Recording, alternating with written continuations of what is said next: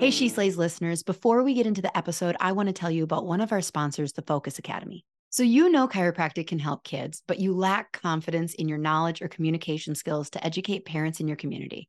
I've got a solution for you. The Focus Academy gives you the training and education to understand the why behind those wins and challenges you're seeing in clinic. They teach you how to perform a full brain-based exam, how to go beyond just the subluxation, but stay principled in your chiropractic approach and address and understand the consequences on brain development. They take a two-pronged approach. First, clinical solutions taught in a way that gives you full access to a deeper and more comprehensive understanding and breaks those techniques and approaches down into digestible and practical steps. Second, right now strategies you can employ wherever you are in your training. You'll learn how to seamlessly ask and answer the big questions in your clinical exams and re-exams and have it actually inform the whole child approach and care planning in a way your patients will understand. And since you're a She Slays listener, you'll get free access to the Focus Academy's Kickstart Program. Just click the link in the show notes to get started on your journey to improving your practice. Welcome to the She Slays the Day podcast with Dr. Lauryn Brunslick. Direct, soulful, comedic, advice for female chiropractors' most stagnating questions. Let's talk business, marriage and relationships, momming, and self-development. Here's your host, Dr. Lauryn Brunslick. Hey everyone, and welcome to the She Slays the Day podcast. I am your host, Lauryn Brunslick. And I'm super excited you're here today. So today I was kind of nervous to do this interview because it's kind of out of what I would say my comfort zone is. So I associate, like, I can get on a stage and preach. I can drop truth. I can help you find yourself and your core values and call you on your bullshit. But if you asked me to get on stage and educate about like the science behind chiropractic or the science behind a lot of things, I would just kind of clam up and be like, ugh. Not my strength. I did great in school, but I'm just much more of a feeler. So like a lot of times that science stuff never did anything for me. And so I just kind of like memorized it and took those tests. And now I'm like, woo, off to impact people the way God created me.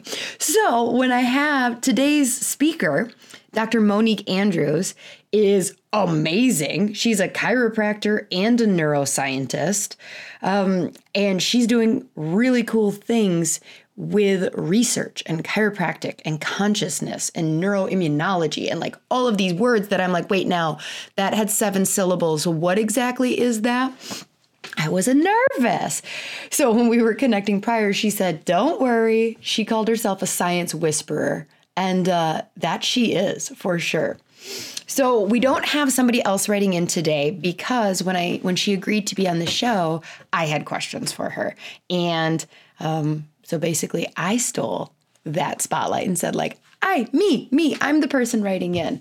We'll talk, you'll hear how we connected, but basically it was over the topic of meditation and my struggle to do it. And she probably would not like me saying like, I think she's probably a lot better than I am. And so she reached out to say like, yeah, I can help you with this. So it's awesome. It's great. It's Kirby's. After we got done, he said, that was my favorite interview you've done so far. So for all you science and spirituality nerds and gurus out there, this is your episode. Before we jump in, though, we are going to do our listener highlight. So this is from Rachel Worthy, and it says, hey, Lauryn, I just started listening to your podcast, and I'm obsessed. I'm a third-quarter chiropractic student, and since the quarter started this week, I've been listening to your podcast to and from school. I love how strong and bold you are. I feel like I've already learned so much from just 3 episodes. Listening to your show helps motivate me before getting to class, and it picks me back up after a long day so that I have the motivation to study when I get home. I definitely plan on keeping this goal that I didn't even know I needed to set. Anyways, I just wanted to say I'm already a fan and can't wait to see what the rest of the episodes hold. Rachel, thank you so much. I love our students because you guys need to be loved on and inspired weekly for sure. because school is hard, yo. You are paying money and you're not getting money, and it's just all this self-doubt, and you're like, what does this even have to do with the real world? And so, like, if I can just connect those dots and connect with you through a microphone, that just makes my day. Rachel, if you don't have any if you don't have any She Slays the Day stickers, shoot me a DM with your address, and thanks for writing that review, and I will go ahead and I will mail you some She Slays the Day stickers. So speaking of weekly slays, I accidentally let that slip. So if you haven't signed up yet for our weekly slays, these are short little emails that get sent out Sunday nights. They're in your inbox. Get them Monday morning. If you're kind of on the fence, because I know you've heard me talk about them, I wanted to give you a little taste of what they're like. So I'm going to actually read a weekly slay that went out a couple weeks ago in the inbox, just so you have, a little taste of like, well, I don't want to give out my email unless I know what you're going to be sending me, Lauryn. All right, so this weekly slay from a few weeks ago said, hey girl, if a caterpillar can hang out in acidic goo for weeks as the layers of his exoskeleton dissolve to reveal something prettier on the inside, you, my friend, can wake up 30 minutes earlier in the morning to work on your dreams. That caterpillar's only life goal is to work his ass off to be pretty for like 5 minutes. Actually, I once heard that the draft from a caterpillar wing is what influences ocean currents, so maybe it's more in depth. But anyways, push yourself a tiny bit more this week. You have more drive than a caterpillar. I believe in you. So those, like I said, they're meant to be short. They're meant to be to the point. They're meant to be a kick in the ass and inspire you and make you think about the world slightly differently for a moment. So to make sure you're on our list and you're getting those weekly slay emails, go to sheslayspodcast.com/besties. And they're free, of course. Just in case. I don't even know how I would charge for that. That's ridiculous. Okay, so let's talk about Dr. Mo. She is going to tell her story. So I'm not going to do like a super in-depth because I like it coming better from our guests because they do it better. But she is a chiropractor, a neuroscientist, and an educator, and she speaks all over the world, bringing awareness to the latest research and how cool the brain and body is. She was a professor of neurology at Life Chiropractic College West for many years, and most recently has taken on a whole new venture with her wife, Dr. Tamara. They're living in Canada and started something amazing called the Prana Foundation, which she's going to explain. All I'll tell you is that Kirby and I, after the episode, were like, yeah, we're going to find time to go to Costa Rica. So she is cool as hell, and I just think you're going to love this. It is so different than any other guest we've had on. So before we jump right in with her, we're going to do a prayer and then we'll get started. Thank you, God, for conversations like this that force us to question what we think we know and push us to what we believe and understand and have more open hearts, realizing that we understand and know such a tiny, tiny amount. Help us realize that science and your spirit are not separate entities, and we're not going to move forward as a society as you intend us to if we continue to think of them separately. Help all listening to feel inspired by Dr. Mo, like I was. She has an amazing brain and gifts that you gave her. Holy cow. And give each of us listening the confidence to step into our own little like woo-woo science geek coat and glasses person. Even if we don't feel we have those skills, remind us that like we worked our butt off and you gave us so many skills, and it's okay to feel confident and brave and try on a different coat for a second. So in your name we pray. Amen. All right, y'all. Here we go. Here is Dr. Mo Andrews and me just talking about consciousness and ego and all wonderful, geeky, nerdy science, spirituality stuff. Here you go. So do you like Dr. Mo? Most people call me Dr. Mo. Okay. I was going to say somewhere along the lines of air quotes here, meeting you. I just fell into that, like writing you an email, like, hey, Dr. Mo. And I'm like, wait a minute. Did I make this up? Did I just give, like, when you give your patients a nickname and you're like, sorry. Yeah, no. Okay. It's pretty, that's been with me a long time. It's really stuck. Okay. It's one of those ones that whether you like it or not, you're getting called Dr. Mo. Yeah. All right. So I'm super excited to have you on. So I'll tell everybody listening kind of how we connected. So honestly, through Instagram, where everybody connects nowadays, right? But no, we've never met each other in person. Not yet. But I had posted on Instagram that like in 2019, my goal was to like have a meditation practice. And by that, I meant like, if somebody asks me, do you meditate? I mean, most of us go, oh yeah, I've meditated before. And I sucked, I failed. I tried like the last month, like I'm going to do this. It didn't work. I'm kicking off January much better, but you had reached out of like, we should talk. And so then I started doing what you do on Instagram and started stalking you. And I was like, this chick is badass. And I really wanted to have you on. So welcome to the show, Dr. Mo. Oh, thanks so much, Lauryn. It's a real pleasure. Funny that we connected on meditation because some people know that, you know, that's one of my jams, but, you know, most people know me as a neuro geek. So really, I'm so excited that that's actually how we connected. Yeah. And I'm sure we will dive into it. So before we start, I have to I always highlight this on my notes before I go into an interview, make sure you ask their backstory. Because I think on no less than 5 interviews have I gotten about 20 minutes in and I'm like, oh shit, we never told anybody who you were. Right. So it's a cliche question. I hate answering it on other podcasts because I feel like I've said it, but for real, tell us your story, who you are. Wow, how far back do you want me to go? You go as far back as your innate tells you to go. So I'm a chiropractor, I'm a neuroscientist, and I'm a teacher. Mostly that's how I see myself, as a teacher. And that goes way back. I grew up in a small town in Newfoundland, Canada, which is like this little island off the East Coast. I now live on an island off the West Coast, Victoria, Vancouver Island. Anyway, I actually went to school to become a journalist, and 3 years of that not going very well and not really finding any passion, I stumbled across psychology. I went to my first psychology class. It was like a freshman psychology class in my 3rd year. Yep. And I was hooked. I became fascinated with the human mind and consciousness, and that ultimately led me into doing a combined psychology, theology majors in undergrad, which then led me to a neuroscience master's degree. Okay. So chiropractic came later. After that. Yeah. And in fact, yeah, you're like a degree junkie. Yeah, I'm a degree junkie. Yeah.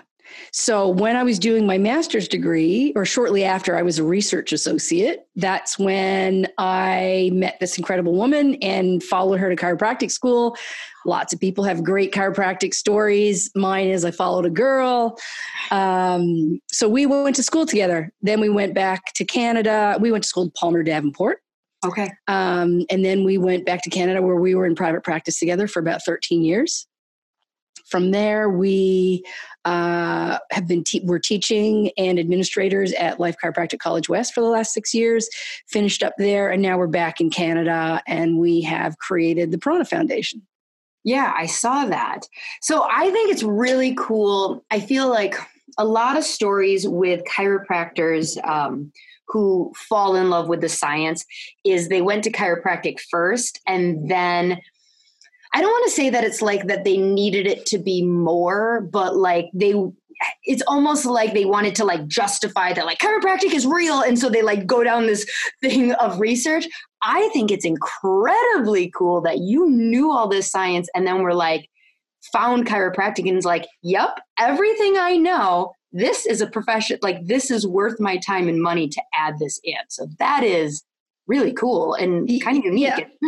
Do you know what's really cool is what kind of happened was the opposite thing for me, where I had already had all this science, and I think it's a natural evolution to go from neuroscience to chiropractic, especially now. And I could talk about that forever. But what happened to me was in I think it was my 3rd trimester, I got to hear Reggie Gould speak on campus. And I went from just purely into the science of chiropractic to being completely immersed in the philosophy. So for me, that's why I can be so passionate, because I understand the philosophy deeply. And, you know, chiropractic's a three-legged stool, and it can't exist without any of those, you know, either the science, the art, or the philosophy. I'm glad you threw art in there. I'm like, wait, what's the third stool? Yeah, no, absolutely. So then, so science came first, then chiropractic.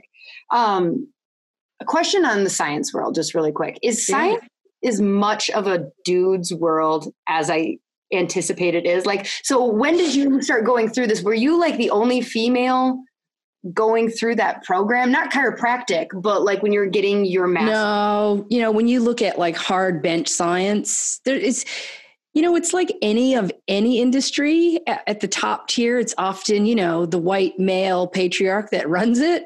Mm-hmm. But, you know, like chiropractic now is 50% men and women, at least in chiropractic schools, not in chiropractic practice, sadly.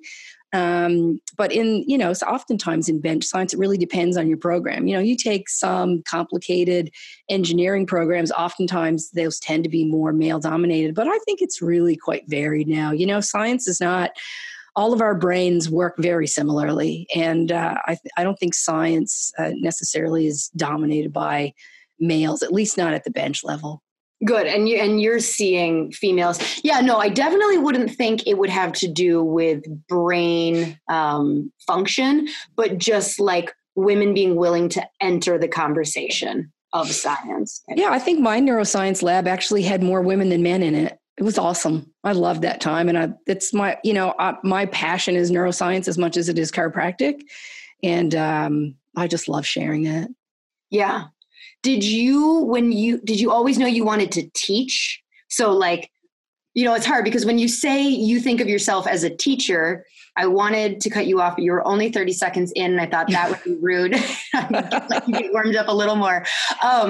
But like, so doctor, you know, all of the chiropractors listening know that doctor means teacher, but probably nobody else does. So when you say like, you think of yourself as a teacher, do you, and now that you're back in practice, back from teaching? Not in practice. Nope. We're focusing solely on launching the foundation and developing a number of different programs through there, but we can probably talk about that a little bit later. I love this question, where you're going on in terms of teaching. And for me, no, I didn't always know. I remember, in fact, Brian Kelly, when I was at my early days at Life West, he said to me, you know, did you train to be this good, or is it just a gift? And honestly, I can't really answer that, except to tell you that I feel like my highest calling is to teach. When I was in chiropractic college, I had this awesome CNS instructor, and his name was Gail Llewellyn. And he was a Mormon preacher, actually. And he just had this ability to enrapture you, you know, teaching the hardest stuff to learn in chiropractic college. And I think that's what lit the fire for me to teach, because I just wanted to inspire at the same level that he could. And he's since passed, but when I think back on my chiropractic college experience, that's what I remember. And I wanted to do that same thing for students when I was teaching there. What I love that you said that you wouldn't normally hear associated with a CNS class, central nervous system, again, for non, is inspire. And so that is, that's an interesting word that I haven't typically heard in like teaching science. And so you kind of incorporate that into the way that you teach. Yeah, absolutely. Here's the thing, you know, that parable, right? If you feed someone, mm-hmm. give someone a fish, you feed them for a day, right? And so my style of learning, I used to jokingly call it edutainment, because students like enjoyed my class. Students enjoy teaching, you know, my teaching. And once I got back, the sort of got beyond the ego stroking of that, I realized that I had this opportunity to like literally inspire people, to engage them, to want to know more. And I think that that's it goes beyond the idea of giving them a fish to learning, teaching them how to think, right? And I think that's something that is really amiss these days in this technologically focused world, right? Like our phones have changed our brains because you no longer have to store data. Well, our character is created by the data in the brain, right? Mm-hmm. Well, if all the data is in the phone, what's in the brain? Right. No, nothing. Yeah. Yeah. That's interesting. You should say that, because one of the things I wanted to ask was like, do you find that the instant gratification and just the way social media is intentionally manipulating our brains to like seek more and more, is it harder to teach and get like, because in order for me to sit here and be inspired by science and for you to like break down these principles to something that I can digest, I need to have a certain attention span and yearning for it. So have you found that your students over the last like decade have shifted in like, it just takes a lot more? Well, here's the thing. I think that as teachers, we have a responsibility, and I just made a commitment to show up 110% every day. And I think I did a really great job at engaging students. And I think that's hard. I think that's not necessarily learned, but one of my mentors one time said, he was talking about ROFs actually. And he said, you should show up every day like it's a performance. And that just to be passionate about something is not enough. You have to also be effective at communicating that passion. And that was just a commitment that I made, that I make when I go in to teach, whether it's in a classroom or on a stage. It's a commitment. Mm-hmm. And so you left teaching in 2019, right? Yep. Okay. So I do want to talk about the Prana Foundation, but like, do you miss having that like daily with students? Yeah, I do. I miss being there on the daily, like having that interaction. We just came back from a 7-day retreat in Costa Rica where we brought a group of female chiropractic students. And for me, that just fills me up. It feels effortless to be able to get to share that intensely with a small group of women. And so, you know, I get to, you know, dial into my teaching jam when we're in that environment. And that is from, you know, we do chiropractic workshops, we teach them meditation, personal development, and it's really just as much about serving others as it is serving self. I love it. Yeah. I miss being there on the daily, but I'm finding other ways through the foundation, through some of our programs, to be able to fulfill that craving of mine. Well, and it's not so black and white that it's like you left and are not teaching. It seems like your path evolved into like teaching it, looking like in a different way, encapsulating more than like this textbook curriculum that I've taught. So yeah, definitely. And, you know, I get to speak on stages all over the world, and that's just, for me, that's a thrill, you know, and that's teaching. I think if you're a chiropractor, you're teaching people every day. Might be in front of one instead of 1,000, but I think it's just as important. Yeah. So let's spin to the Prana Foundation. So you said that was kind of the main focus after leaving Life West, was to build up the Prana Foundation. So yeah. You know, we, after being in practice for so long and then being in an educational institution, you really start to see where the gaps are. And so the foundation really, we created as a nonprofit organization that's focused on creating a community and resources for not just chiropractors, although like you and your podcast, it's predominantly chiropractors at this point. I would say largely new chiropractors or chiropractors returning to practice and students. And essentially what we've created is an organization where we have different resources and different venues for people that to help them heal, and that fosters growth in personal as well as professional development through education, through mentorship, through community. And we do some of that through retreats and educational programs. Yeah. And it's just building. We launched the just before Thanksgiving, and we have a private Facebook community called the Prana Foundation Community Group, and it's over 600 strong already. We do lives every couple of weeks, and it's just been amazing. And that's free. Anybody can join the Prana Foundation community page. And that is really all about, and my wife and I, Dr. Tamara McIntyre, we host that group. And one of the things that we do are these Facebook lives that have just been such an incredible experience. That's amazing. I got to write that down because I have to join that. I didn't see that. So that is awesome. So when you're picking these topics that you talk about within the Prana Foundation, I mean, yep. When you look at your bio and like the research that you've done, I mean, psychoneuroimmunology and neurology of reward and chiro and consciousness, like how do you, because you call yourself the science whisperer, I promise the question is coming, but like when you're dealing with a group of everything from chiropractic students to maybe even a non-chiropractor, but is interested in the retreat, how do you even begin to connect with what that group needs and break down all of the knowledge in your head to communicate it to them? You know, we have been around in the profession in chiropractic, you know, probably collectively between Tamara and I for, you know, about 40 years. And so we really see where those points of suffering are. And it's really easy, maybe it's not easy, but it's simple to see where the gaps are, especially for students and new docs, you know, whether that's in, how do I decide whether to associate or be an IC? What do I do about my shitty ROF? What do I do about my exam flow? What do you mean when you say being of service? There's so many topics, I think. You know, we could be doing this every week and be able to hopefully fill some of those gaps. It's not easy to see where the pain points are. And we ask, you know, there are a number of students and doctors that we mentor. And so it's easy to draw on that as well. And so the science piece for me is something totally separate. Okay. It's more heart. Yeah. It's really about how can we, you know, one of our core values for the Prana Foundation is easing the path.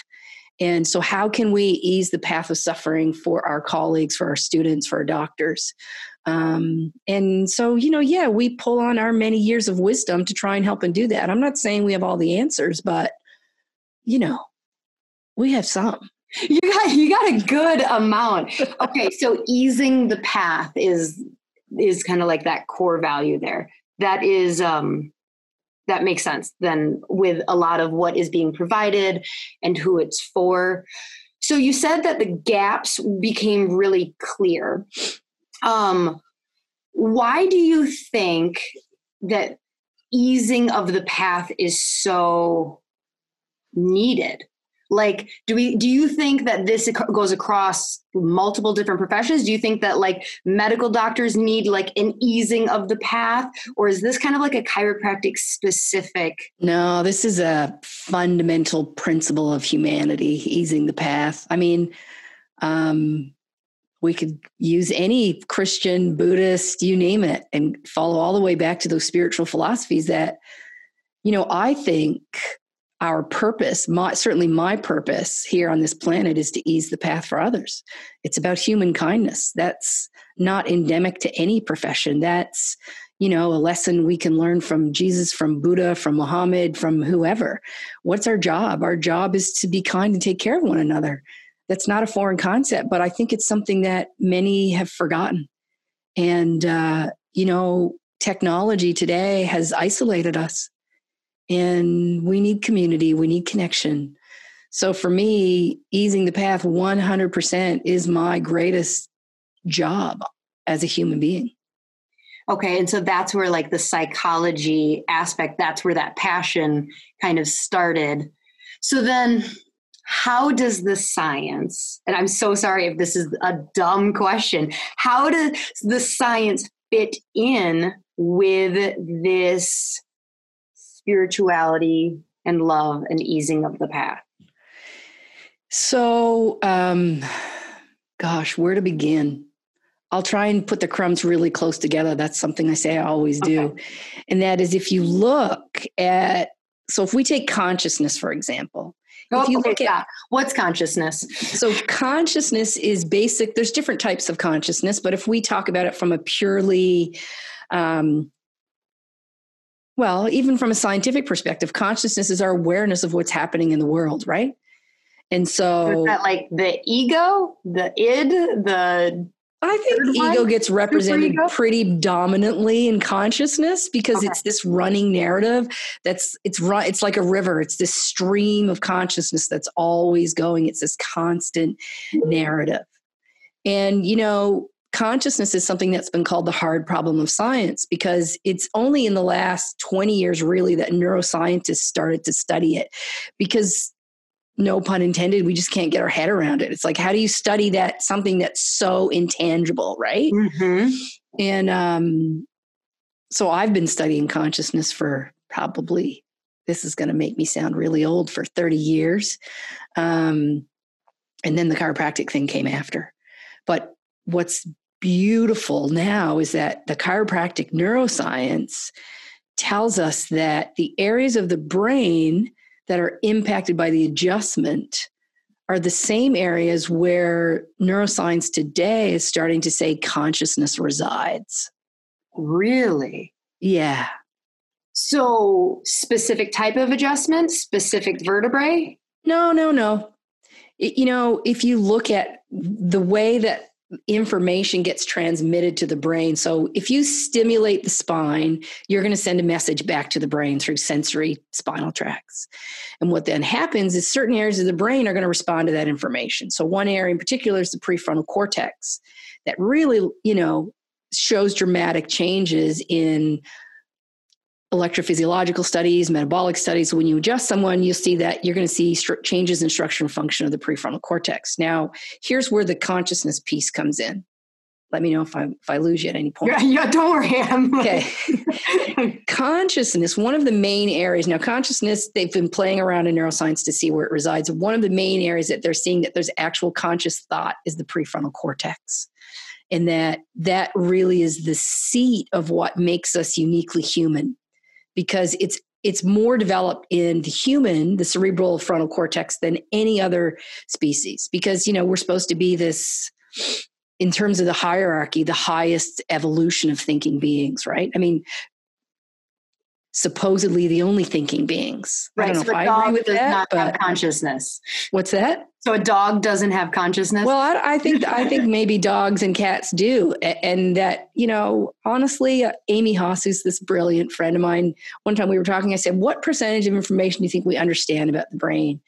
And I'm thinking double digits, like maybe 11, 12. And she's like, maybe 2%. And I was like, crushed.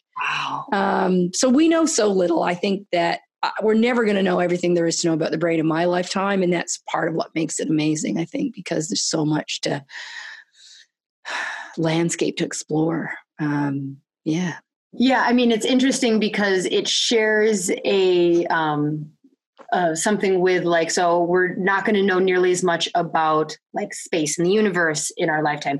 And we're also not going to know, we maybe know 2% about like energy and spirituality and all of that. Like, and it's funny because we have so many people who are trying to be like, no, this is how it is, and refuse to open up that like, we really don't know most of what's going on. That's sorry, go ahead. No, you were going.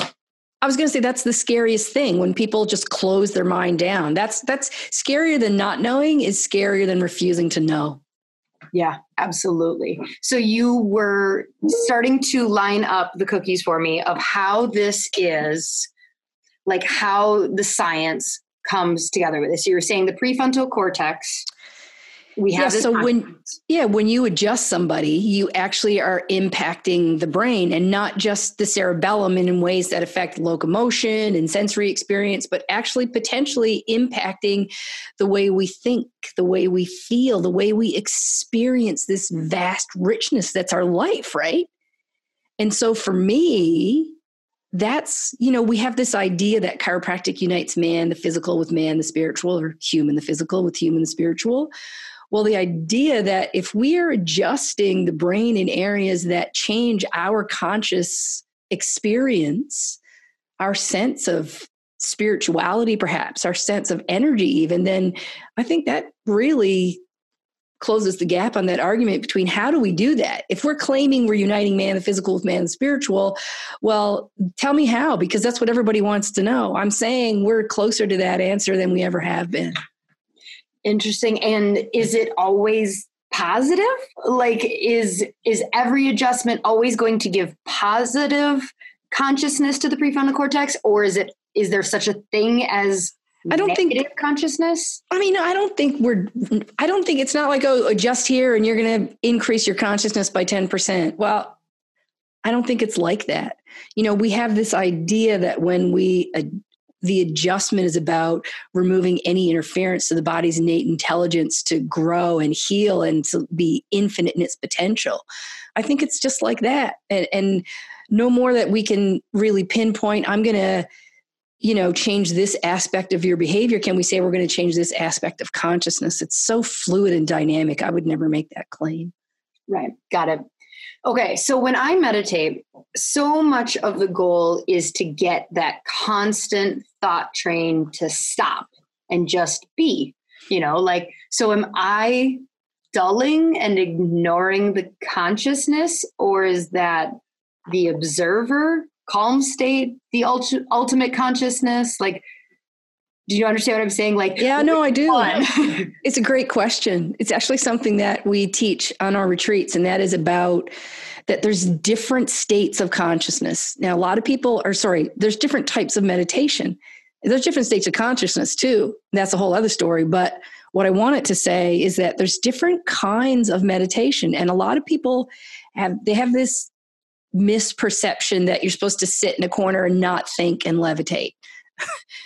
I'm going to tell you this. Guess what? It's impossible to not think, because that's your brain's job. The real purpose of meditation, and there's a lot of different ways to do that, whether it's, you know, through chanting, through mindfulness meditation, through Zen, through staring at a candle, guided meditations.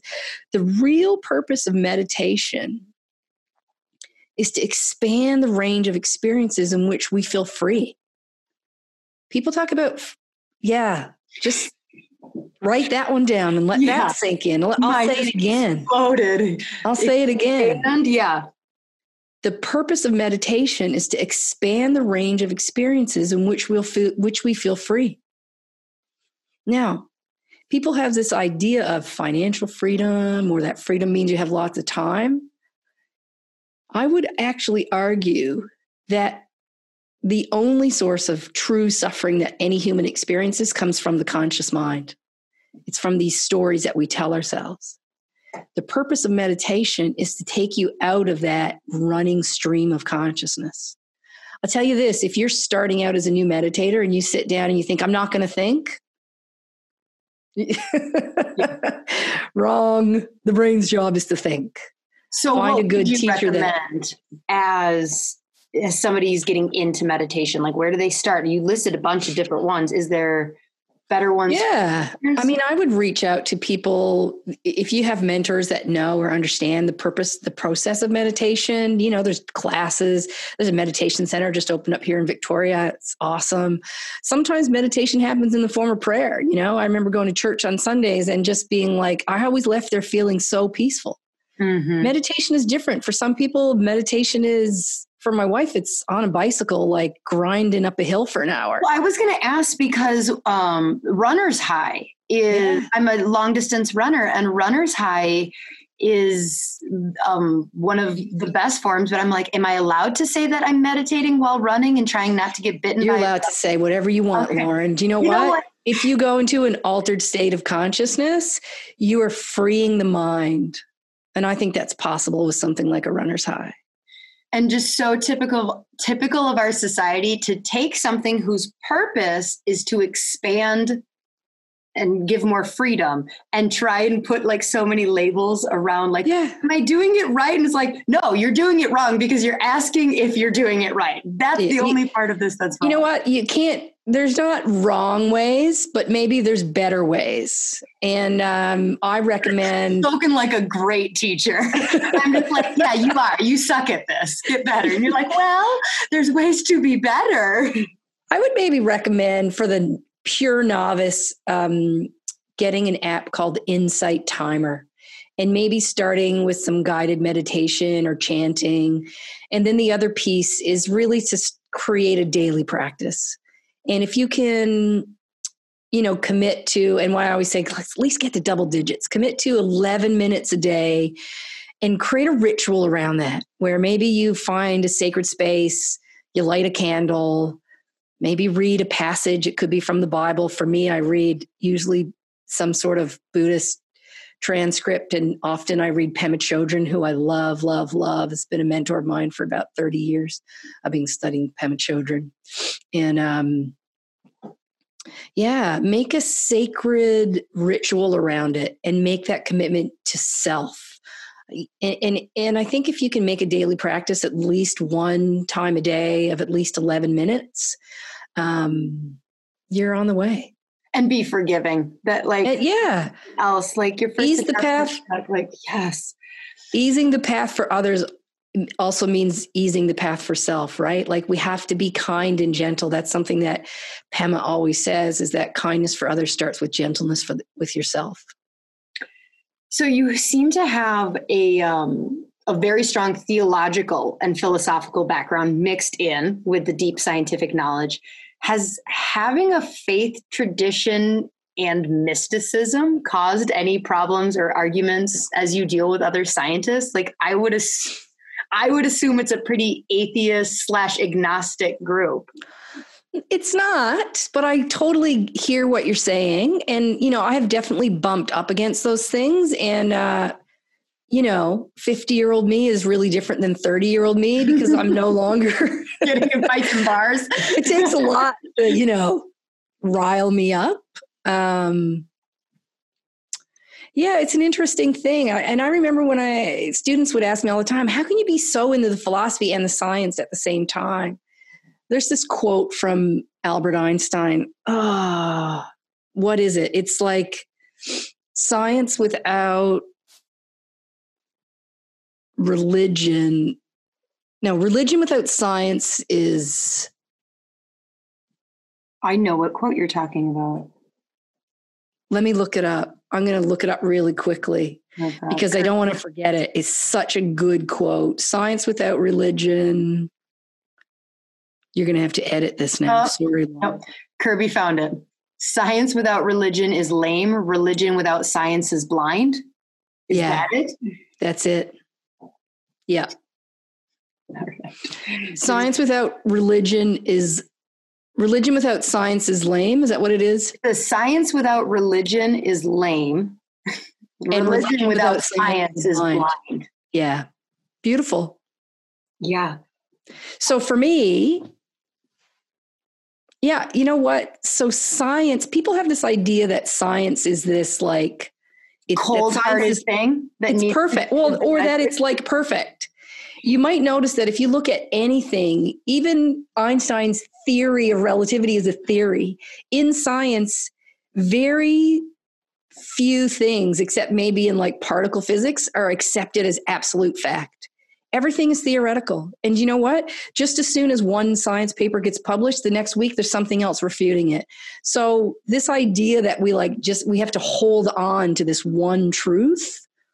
Yeah, I think we're going to find, and probably not in my lifetime, that our current attachment to like hard science, it'll be toppled by, a greater understanding of the energy of the world. I mean, particle physics is already there. Quantum physics is already talking about these things that we deem in, the not particle physical world as metaphysical. It's already happening. Look at... I was going to say, there's already conversations with Joe Dispenza bringing in and I just picture scientists getting all squirmy in their lab coats being like, how do I prove that type of thing? But you're saying like, no, it's been breaking down, and that's not, it's a false interpretation of what science is. Yeah. So what do you, kind of back to the philosophy in science and chiropractic, what do you like versus not like that is being said around chiropractic subluxation? Great question. You know, one of the things I teach about when I go and speak at conferences is the neurophysiology of subluxation. So there's this whole faction within chiropractic, a large faction that's really focused on just making chiropractic a musculoskeletal industry or musculoskeletal profession. It's really strong in Canada. It's really strong in other countries too, like Australia. And, you know, some of that I think comes from fear, from a scarcity mentality. And I don't want to get into a whole, you know. Oh yeah. You know what? We're a mixer and straight, like, love fest here. Like, there's no like hate towards anyone. So yeah. And me too. Like, everybody gets to be in the realm that they're in. But for me, given that we have science that shows us, like, beyond a reasonable doubt that we are impacting brain function when you adjust somebody, that we're impacting neurology. I don't know why you'd want to take out the neuro from the neuromusculoskeletal. You know, everybody doesn't have back and neck pain, but everybody has a brain. Mm-hmm. So why not talk about it? So why do you think Canada isn't wanting to talk about it?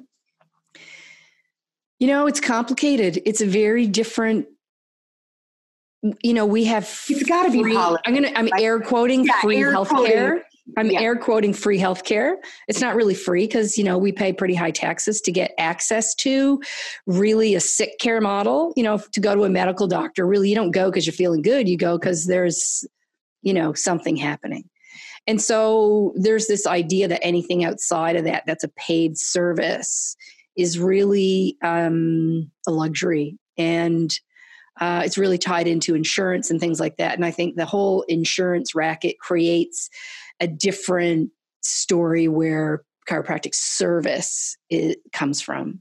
Yeah, they need it to make sense because, and it's not, you know, it's kind of different because I was saying like, oh, do scientists struggle with this, like, kind of more woo woo, blah, blah, blah.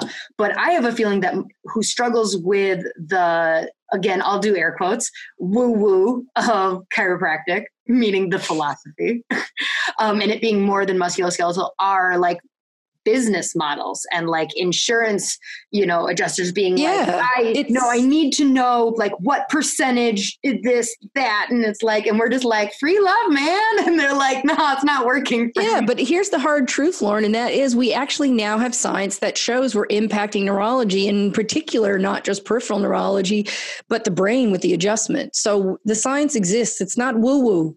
Yeah. And I think this focus on musculoskeletal is really taking us away from the deep heart of the purpose of why we do what we do as chiropractors.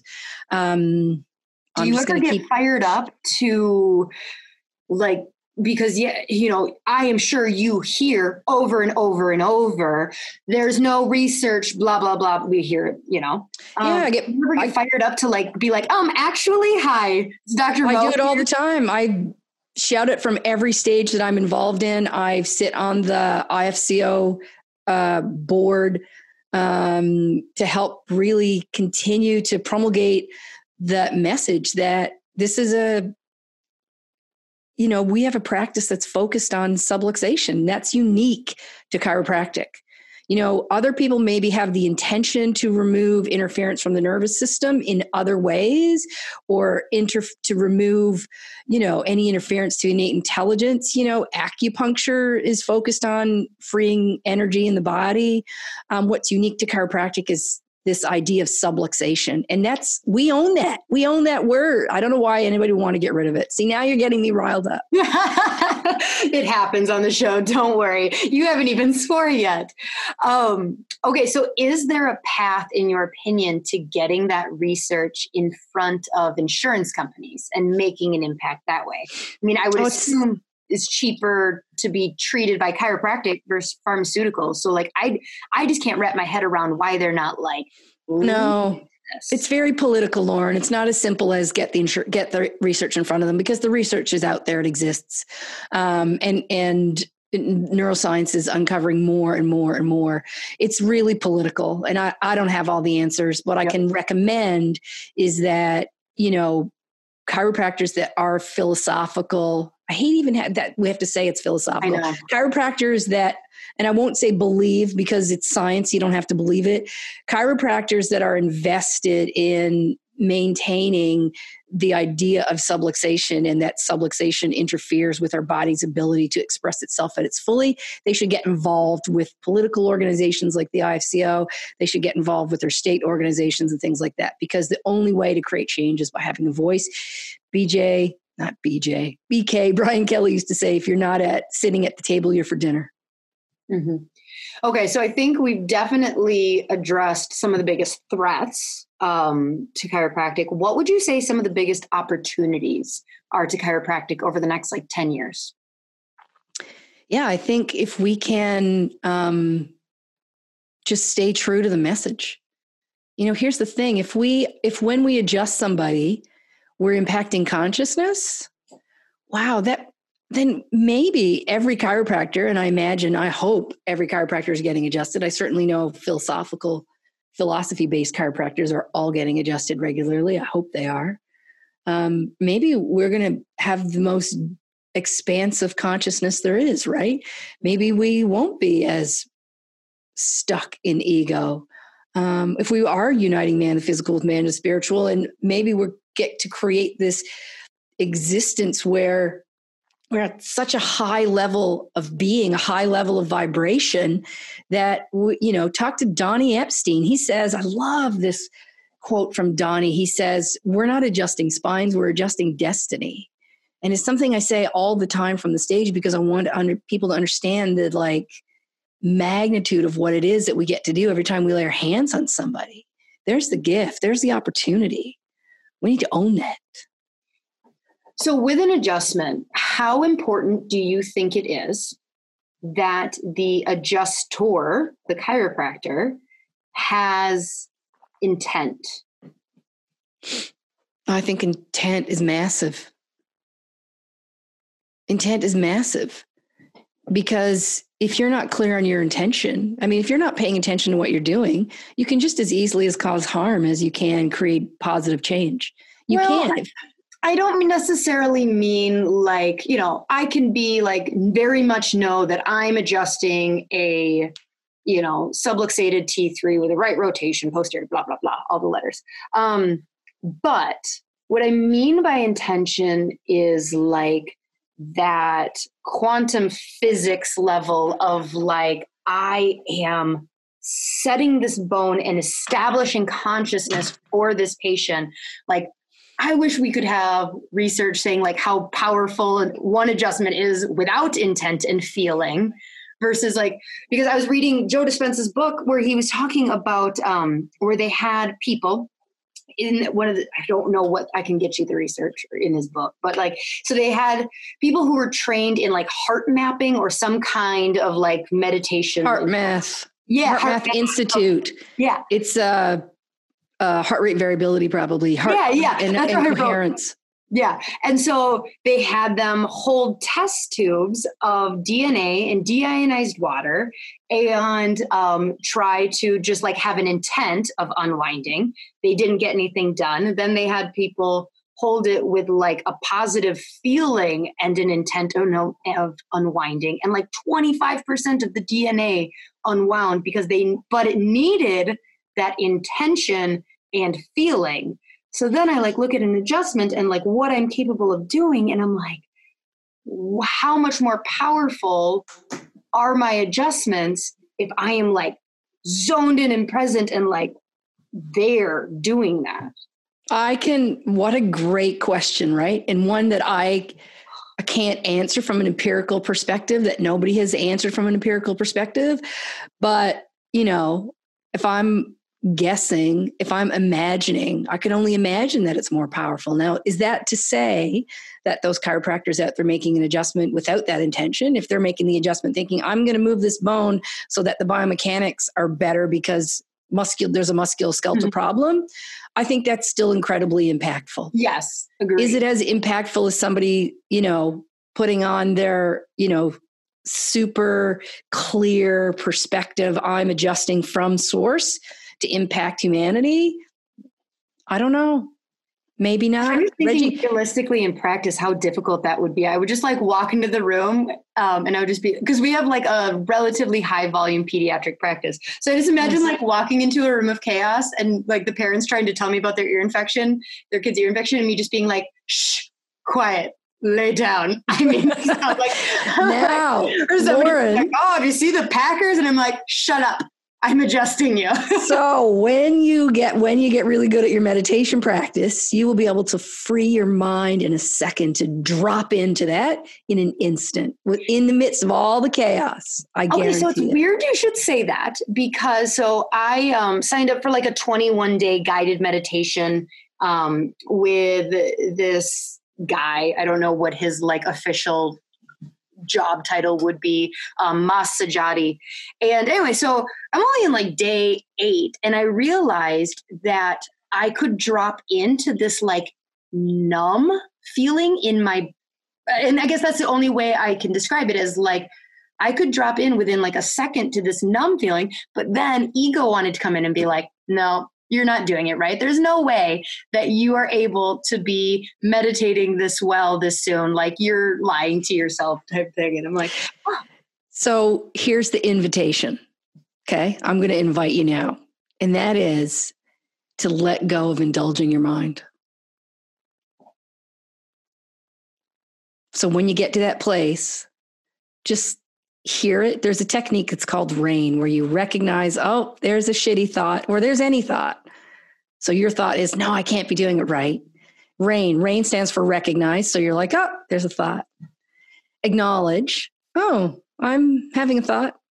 Interesting. I would think that about myself. Yeah. And then the I in RAIN is inspect. So you can go, I'm having it. It's okay. Maybe look at it a little bit. Don't start to go down a whole path with a grocery list. And then the last of the acronym is N, which is, they say non-attached. I also think non-judgment. So to just see that it's there, acknowledge that it's there, maybe go, huh, that's interesting. And then don't judge yourself for having it, but non-attached and let it go. It's called the RAIN technique. You can Google it. It's all over the place. It's a great technique though, when you're first learning, because we have, again, it goes back to the idea we need to be gentle with ourselves, especially when we're learning something new. Yeah. And it's good to know, like, there's a technique. So this is like, again, back to the judging, like this is something that all beginner and probably not even beginners deal with. Like, you probably very much are, you could be a professional meditator and like get a phone call that your mom's going into a hospital, and you might struggle that day being super focused, you know. So any day. I've been meditating for years and I have a regular daily practice, and you know, every day is 100% different. That's the beauty of it. You can count on it. It's going to be different every time. And some days I can be zenned out for like 60 minutes. And other days I'm just like, kills me to get to 11 minutes. You know what I mean? It's not, this is, again, I think if you just try and make it a daily practice, create some ritual around it, you'll find it's worth the investment. Yeah. So the Prana Foundation is kind of like what your focus is on now, 100%. So how do you determine kind of like what's next for the Prana Foundation? Like, are you just really tapped in? Do you have all these like ideas? Do you have a scientist notebook where you're like, okay, and as soon as this gets up, I can't wait to start investigating like this? Like, how do these topics kind of come to you? There's definitely some notebooks. There's a lot of planning that's gone in it. Again, we just launched just before Thanksgiving, mm-hmm. but we have a lot of things planned. One of our, you know, bread and butters are the retreats. So we have another retreat. We just did one in December. We have another retreat, and we're doing them in Costa Rica. Probably we'll start doing them in Victoria later in the year. Victoria, Canada. We live in British Columbia. Once it gets a little warmer. We have another one coming in March 28th to April 3rd. So we still have some spaces on that one. So retreats are one thing. We also do educational seminars. My wife is doing a foundation seminar in the Bay Area next weekend. So lots of different things like that, and really focusing on creating this free community on Facebook so that we have, you know, resources available to students, to new docs, to seasoned docs for that matter, that we can come and just create a conversation, have connection. Yeah, I like that as this place, because I agree with you. It is so needed. I'm a part of a couple different groups on Facebook, and I feel like every single day I see a chiropractor posting like, what do we have for research on X, Y, or Z? And it's like, how has somebody not created a damn forum so far of just all this in one spot? So let me address that for you. And that is specifically on the science end of things. I'm about to launch a brand new program that I'll be hosting on behalf of the foundation. It's called Dr. Mo Knows. And Dr. Mo Knows is like a really good podcast name. Yeah, doesn't it? Only I'm going to take it one step further, and it's going to be similar to a podcast, but actually it's going to be a live call-in, and people will be able to call in and ask me questions about the science, mostly around chiropractic. And I'll be launching that program, Dr. Mo Knows, very soon, and people will see how they can get access to the program and what that's going to look like. But I'm going to be laying down the science in an easy to digest way so that people can take that message and communicate it themselves. So for me, it's not enough to get people fired up about the science. I want them to be able to communicate it. Will other people be able to listen to the calls, or will it be like a one-on-one only private call? No, it's going to be group call in. I'm going to do it via probably Zoom conference calls, and it'll be a subscription service that people can pay for and dial into, but I'll be launching that within the next couple of weeks. I'm not sure when this podcast is going to air, but, look for Dr. Mo Knows, and there's nothing like it out there. I've always thought that. And I'm like, how can I'm passionate about this, having this interaction, right? I don't want to be a talking head in a computer. I thrive under the fire of questions. And so I'm really excited to launch Dr. Mo Knows and put that venue out there where literally we're having this interactive experience around the science. Yeah, that is really unique. I cannot think of anything like that. I mean, neither. That's why I created it. You're like, yeah, I know. I'm really smart. Okay. So what other things can and should we be consuming? You mentioned Pema? Pema Chodron. Pema Chodron. I highly recommend reading, watching anything Pema Chodron. What else do you read, watch, listen to that inspires you? I also mentioned Insight Timer in terms of a meditation app for beginners. And I even still use that sometimes. What else? I'm a big fan of Gabor Maté. He's a... Did you say Gabor Maté? Gabor, G-A-B-O-R. Oh, that is not first name. It sounds like Gabor, G-A-B-O-R, Mate, just like, you know, Mate, M-A-T-E. Okay. He wrote a great book called When the Body Says No, and really talks a lot about understanding, you know, why we behave the way that we do and how we can change that. Yes. Excellent. Okay. All right. Well, thank you so much. You exploded my brain like 3 or 4 times, or I like wrote down a quote. I'm going to go back and listen and just be like, Kirby, what? We need to have an hour-long conversation around like expanding your access to freedom, and like, so beautiful. You dropped where can people look for Dr. Mo Knows? Like what website? Give us your handles. So yeah, drmoniqueandrews.com is my website. The pranafoundation.org, we're a nonprofit organization, is another place you can find me, all over Facebook and Instagram. I'm at Dr. Monique Andrews, and I'll be launching the program probably through Facebook mostly. So you can find Dr. Mo Knows there. You can find applications for our retreats. Go to our Prana Foundation. Could I go to like a retreat like that? Absolutely. Would I feel like, oh, like, what are you doing here, Lauryn? There's like 7 students and you. And I'm just like, no, I they're open. Our retreats are open to everybody. And we have workshops. We do service.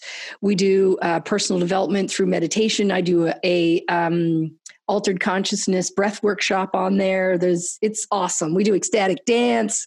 I don't think there's anything out there like this that exists. I don't think so either. I think you're incredible and unique, and I love it. I love it. Thank you so much for being on. You are definitely very cool. I look forward to, we'll have to have you on again, maybe the end of 2020, and like touch base on how Dr. Mo Knows is going. Thanks, Lauryn. Yeah. And I would be remiss if I didn't tell people that I'm going to be at Cal Jam on Valentine's Day with another guru of consciousness, Russell Brand. But get yourself to Cal Jam. Yeah. Awesome. All right. Thank you so much. And She Slayers, reach out if she has questions. If you have questions, I know she'd love to answer them. And until next week, bye, guys. Thank you.